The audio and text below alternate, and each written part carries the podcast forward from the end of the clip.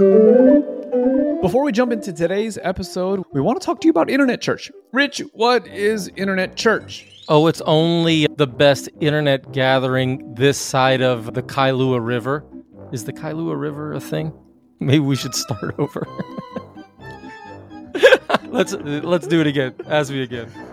No, let's leave it in. No, no, no, let's talk about Internet Church. Uh, internet church. Actually, it's a thing we do every other Friday night where we all gather together, uh, encourage the saints in truth.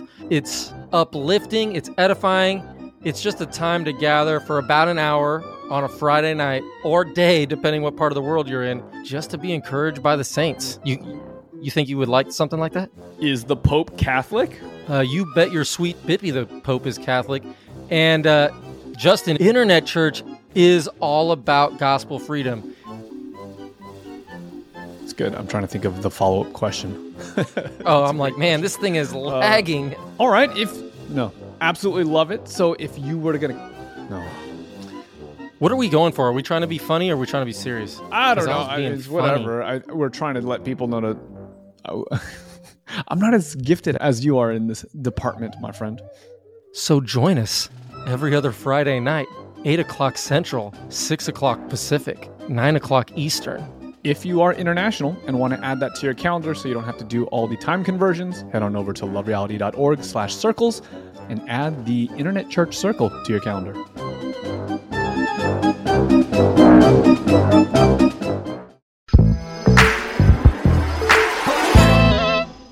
Welcome back to The Move, where we're vibing through the book 10 minutes at a time. I'm your host, Justin Khoe, and in today's episode, we're talking about that one time in the Bible where Abram's wife basically tells him to sleep with one of the employees, and then things get really messy. If you're wondering what in the world am I talking about, I'm talking about Genesis chapter 16, verses 1 through 16. My guest for today is Pastor Harold. Good to see you, Pastor. Um, we're looking at a story that at the surface is just like kind of like a silly, like goofy story, like got, Abram got some really bad advice in this story. You know, uh, he's trying to figure out what's going on. He's given the promise that he's going to have kids. It doesn't seem to work out. And the wife's like, hey, why don't you try something else? Why don't you try working with my servant Hagar? Mm-hmm. And I don't know, like the one of the things that I'm wondering about if I were picturing this in a movie is how hard do you think like Abram resisted? You know, if you ever been to uh, to to lunch or to dinner and there's like the last you know taco or the last you know scoop of guacamole and like you and someone else both reach for it at the same time. It's like mm. no, you go, no, you go, no, you. There's like this false humility where you're arguing, but no, you really want that mm. In my mind, that's the picture with Abram. It's like, no, no, no, I shouldn't do that. Oh, oh, okay. I guess you've convinced me now. Just, I, this is just such a bizarre thing. I'm sure there's a lot here that's happening culturally that is so different from the Western world. But I can't just think of how weird this story strikes me at a first read. It is not. I mean, you're on it. I think it's it's weird. It's difficult to see where Abraham was uh, personally with it. I you know, but I think one a beautiful thing is that the narrator of Genesis is doing his best uh, to to kind of like implicitly and explicitly show the disapproval of this decision and show the vindication of the the person who is mostly affected in this in this narrative, which is Hagar. Hagar is really the one who's affected here the most. Um, and and this is not like it's not just Sarai being you know creative. This is just it's it literally is culturally accepted. So there are these there's this ancient place called Nuzi where they found us like thousands of tablets, clay tablets. And a lot of those tablets have all these laws and customs that come from the patriarchal time, right? So about 2000 BC, right? The 21st century before Christ, right? And here we are, 21st century after hmm. Christ. So like this massive time frame. Long time ago. Yeah. And part of the social contracts in these tablets were that if you could not have children um, with your wife, um, you you would use the maidservant to have a child, kind of like a um, a womb for for rent, you know. And Like a surrogate a mother. surrogate mom, yeah. And then you would you the child would literally uh, go for the mistress. So after they would have the child, it would go back not to the mother but to the mistress of the home, who was literally having a child through uh, one of her maidservants. It was a very common practice, absolutely common practice. So Sarai is not operating in a vacuum. The other thing also to consider is that Sarah and Abram are not Christians right? Like uh, sometimes we miss that point is that Sarah and Abram are not Christians. They're not Adventists. So they don't have the uh, puritanical background and all the purity culture influencing Right. the way They're that not they Christians. live their life Nope. and the sexual ethic and all of that they're kind they're thing. not Christians. They're not Adventists. They're not Jews. Hello. They're not Jews Yeah. either. These are Yeah. two Mesopotamian. This is a Mesopotamian family who God just got out of Mesopotamia just a few chapters ago. So there's a whole Mhm. influx of their background and their customs that they are bringing that the Lord is slowly in the narrative. The narrator is showing how it is slowly being changed. So, for example, uh, it harkens back to the word it and and Sarai took and gave, right? Uh, this and and heeded the voice of his wife.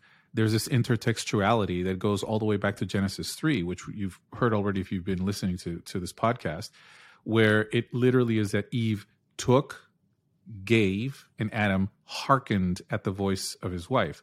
So there's already this hmm. intertextuality that is showing disapproval and a, si- a similarity of like, oh, the same way that Adam and Eve fell and it was a bad idea is the same way that Right. this is a bad idea. And this is not something That's that should be done. interesting. Yeah.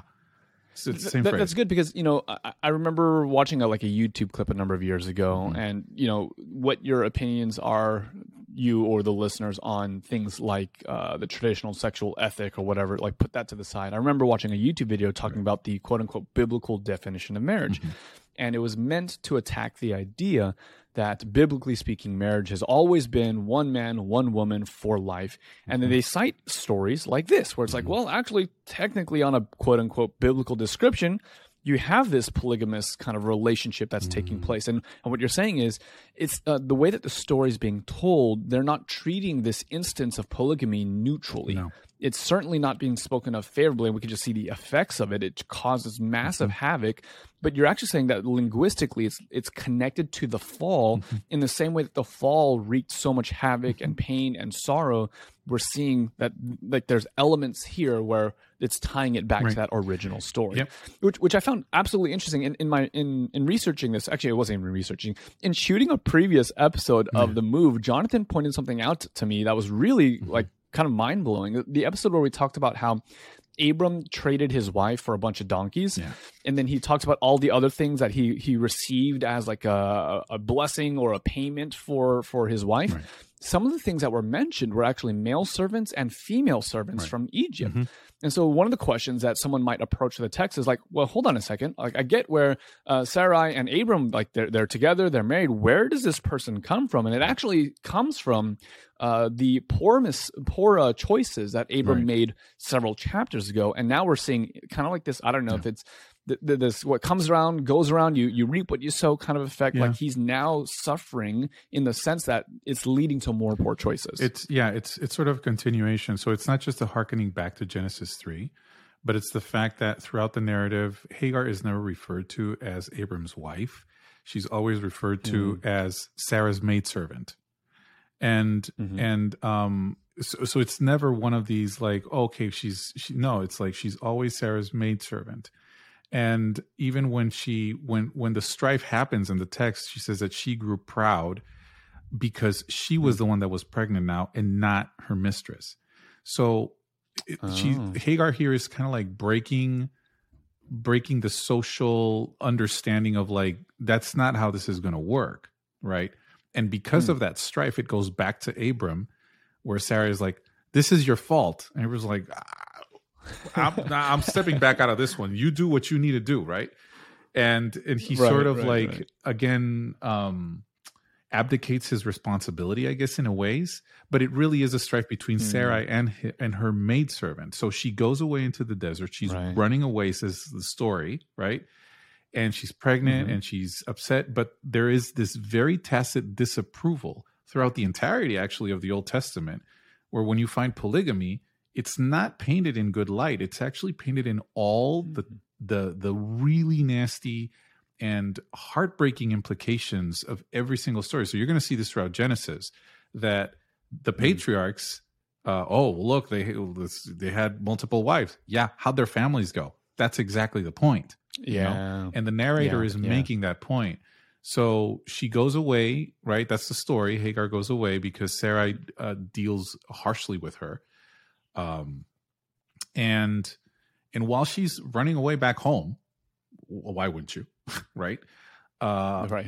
Go back to your go back to your parents. Or whatever. go back home. Which, which, which, hold on, real quick. That that's wild, right? Yeah. Like we we look with sympathy at the story mm-hmm. of baby Jesus on the way to oh. uh, Bethlehem, right? You know, uh-huh. pregnant Mary just on the donkey, whatever right. elements are actually true or about the story or not. But we yeah. we have such great empathy for this pregnant woman trying to travel. Right. And before we started recording, we were actually talking about something that's happening with your family in just literally like a matter of hours or days. We don't know. Yeah but your family is expecting another child which again congratulations. That's Thank super you. exciting yeah, yeah, yeah. i used the word fun. You said that that's uh, one word. that was a word to describe and uh, um, we're just talking about like man like this is crazy. This could happen any moment and now you are a pregnant woman not you but in the story hagar's a pregnant woman running away from someone who wants harm against her. Like who knows what that's right. like like traveling through the desert like it's one thing to hop on a plane it's another thing to have a car right. it's another thing to take public transportation mm-hmm. but like none of those are options for no, her at this time you're exactly right i think you know this is this is a pregnant woman who is running away from the place of her sustenance like mm. this is where she gets food this is where she has shelter she's this pregnant woman and even throughout the even throughout the pentateuch you're going to find these these these like stipulations of how you were to treat uh, maid servants, even in these stipulations, which some people like to say, well, that means that it's approved. No, if there's a stipulation against it, it doesn't mean that that's the natural course. It means that when this happens, mm. this is how you're supposed to treat it. So in this, in the sad, heartbreaking instance of her life, at at in her desperation, this is where a key character shows up for the very first time in the narrative. Very first time in the narrative in, the, in the book, a, a, key character then throughout the old entirety of the Old Testament is going to show up, and this key character is called the Angel of the Lord, right? Malach Adonai, okay. right? And and this this Angel of the Lord, um, there's there's very strong evidence in the text that it is the pre-incarnate, incarnate Jesus, right? Kind of like Jehovah on earth. So Oh, okay. yeah. So so it's not an angel no. in the like halo and, halo wings, and wings sense that we might think. No, no, it's not that. and a harp, no, absolutely. You got to remember that harp. So it's, it's not that. No, but it's very likely the pre-incarnate Christ, meaning that this is this is Jesus before Jesus became. Yeah, yeah, yeah, exactly. Jesus and the way that we understand him exactly. historically, uh, because Je- Adonai, Jehovah, has this propensity, and and you see it throughout the narrative. Actually, even in Genesis, you're seeing that he is that when God comes to Abram, for example, in previous passages, and we'll see him in future passages, he comes embodied. He doesn't come, Abram's mm. not just thinking and hearing a voice in an abstract manner and maybe maybe I'm nuts, maybe I had too many too many falafels to eat. Like, no, like he is literally seeing an embodied being, person, human, whatever, yeah, yeah, yeah. come to him and talk to him and address him. So yeah, it reminds me of like the stories surrounding Lot and Sodom, uh, when angels come to visit, hey. they're able to eat and you know yeah, sup yeah, with yeah, people, and then to the point where, spoiler alert, of course, many of you are aware of how the story of Sodom ends. There's a destruction, mm. but the angels are like physically grabbing right, his family right. and pulling mm-hmm. him out of the rubble, so to speak. Exactly. So, so this angel of the Lord, this Melech Adonai, is is is the pre. It's it's Jehovah. It's God. It's Jesus incarnate, and he shows up for the first time in the narrative, not to the patriarch Abram but to the fleeing Egyptian maidservant. Mm. And and there's a whole this is where so this is where the narrative not just shows its tacit disapproval of the idea of doing this in a way that the promise was you and Sarai, not you and Hagar. Right, right, right. right. But right. now Hagar is in the midst of this and, and she's like there's no other way recourse for her except to be vindicated. And the way the narrator treats her throughout uh, Genesis hmm. 16 and 21 is to treat her in this sort of vindication language. So, so the angel of the Lord shows mm. up hmm. to her. That's the first one. The second one is that the angel tells her to name her son Ishmael, which means God has listened, God has heard, right? Mm. So, mm-hmm. because I have heard your affliction, right? The, the other one is that uh, she is treated, although she is told to go back to her mistress and submit, in the rest of the narrative and by the end of her story, right, by the end of Hagar's story, she is going to be a matriarch, not from the covenantal line, but a matriarch in the sense of like she is the matriarch of the clans of Ishmael. There's about 12 clans of Ishmael, and she's the matriarch. Not only that, but spoiler alert, she's the one who picks a wife for Ishmael, which normally was a, was the, the Mm. father's task, but she's the one who does it. Um, and then she gets this promise of progeny herself. Yeah, this is what I love. Yeah, she gets a promise of progeny herself that is very similar and akin to the promise that Abram has received, right? So she's the one that that Mhm. says basically God is coming to her and saying, "This is not cool, but I'm going to vindicate you. You are going to have a promise where you are going to have this abundance that that is going to be established in your own progeny, right?" Um, Mm. So that the other thing that is really cool um, is that the angel of the Lord calls from the heavens, right? And this will happen again to her in in spoiler alert twenty one, and um, but then there's two characters, Abram and Hagar, are the only ones who the angel of the Lord calls from the heavens to them, right? Hmm. Um, the other one is that uh, she calls God by a name because now she responds and she says, God has seen me, right? And she says, Adonai El Roi, right? El Roi. And she is the only person in the Bible, the only woman in the Bible that's actually named God. And God's like, I like that name. I'm keep it. Yeah. The God that sees. That's awesome. So, you know, Huh. she's and then there's there's this almost like a it's almost like a counter to the covenant relationship that she establishes and it's the same language uh that Abraham has in in the promise, right? So she goes back, yes, to a situation that might be hairy and that is definitely hairy, but she goes back not abandoned. Like this is this is the, Mm. the the beautiful part of the story that I think is that and that is so central because Hagar used to be dismissed, but as you the uh, commentators used to dismiss Hagar, but now when you look at her story, she's she's a key character, um, and how God treats her versus how she's been treated. Like remember that God has called her Right. by name versus how Right. Abram and Sarai have not called her by name. Yeah, it's it's like Abram and Sarah treat her like an object, Like a right? maidservant. She's the maidservant. Yeah. Taken, Yeah, given, you're just this thing that helps us get what we Mhm, want, kind of a mhm. thing. But God's like, no, no, no, no. Like this person has immense value. I'm gonna I'm gonna embody myself and visit her. And I'm, I'm- gonna speak to her. I'm gonna hear from her. I'm gonna bestow the, the the almost if not the same blessing that Abraham received. Like you're gonna receive your version of it. Like Yeah. there's this beautiful redemptive moment that God's Yes. saying, I see where you're at, and you're not by yourself. You're you're you're still you're still with me Right. in this sense. like I see you and hear you. It's it's it's, it's both Mm. because that's why she's named him Ishmael. God has seen me, right? And then Mm. he called her by her name, Hagar.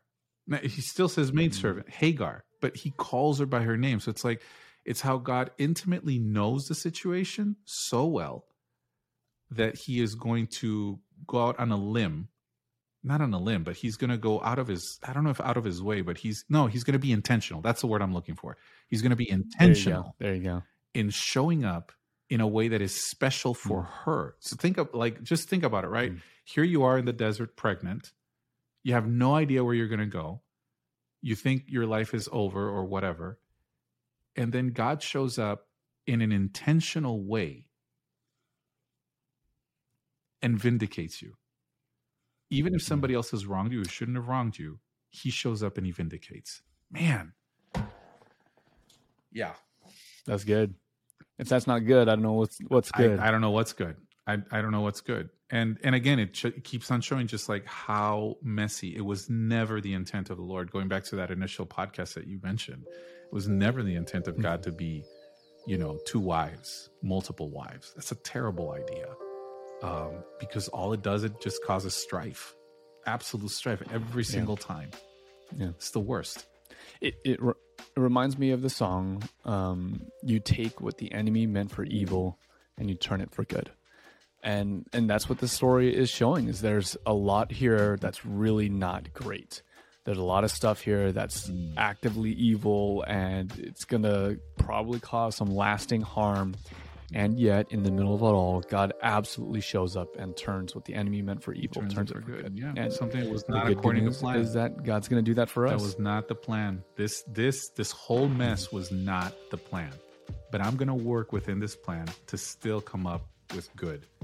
And and that's that's the beauty. That I, I that's why I love this story. It's it's a it's a beautiful story that shows how from the messiness of it all, uh, the angel of the Lord, Jesus, Jesus shows up, you know, um, in in this woman's life. Yeah. Hey guys, before you go, just one simple request. Uh, we've been tracking with you guys, watching the comments, and all of you guys who've been engaging with content. We just, first off, we want to say huge thank you. But one thing that you can do to help spread the word, share a clip. Uh, if you're following us on Instagram or anywhere else, you'll find all the kind of like micro clips that we put out there so that you can share them. You can tell someone about the show. If this has been something that has been a blessing to you, and I trust that it is because now we're all the way in episode, what, 25, 26, I think is what it is right now. If you've been following with us uh, throughout the entire book so far, we would love it if you share the show with a friend, get them on board, and let them know about the move.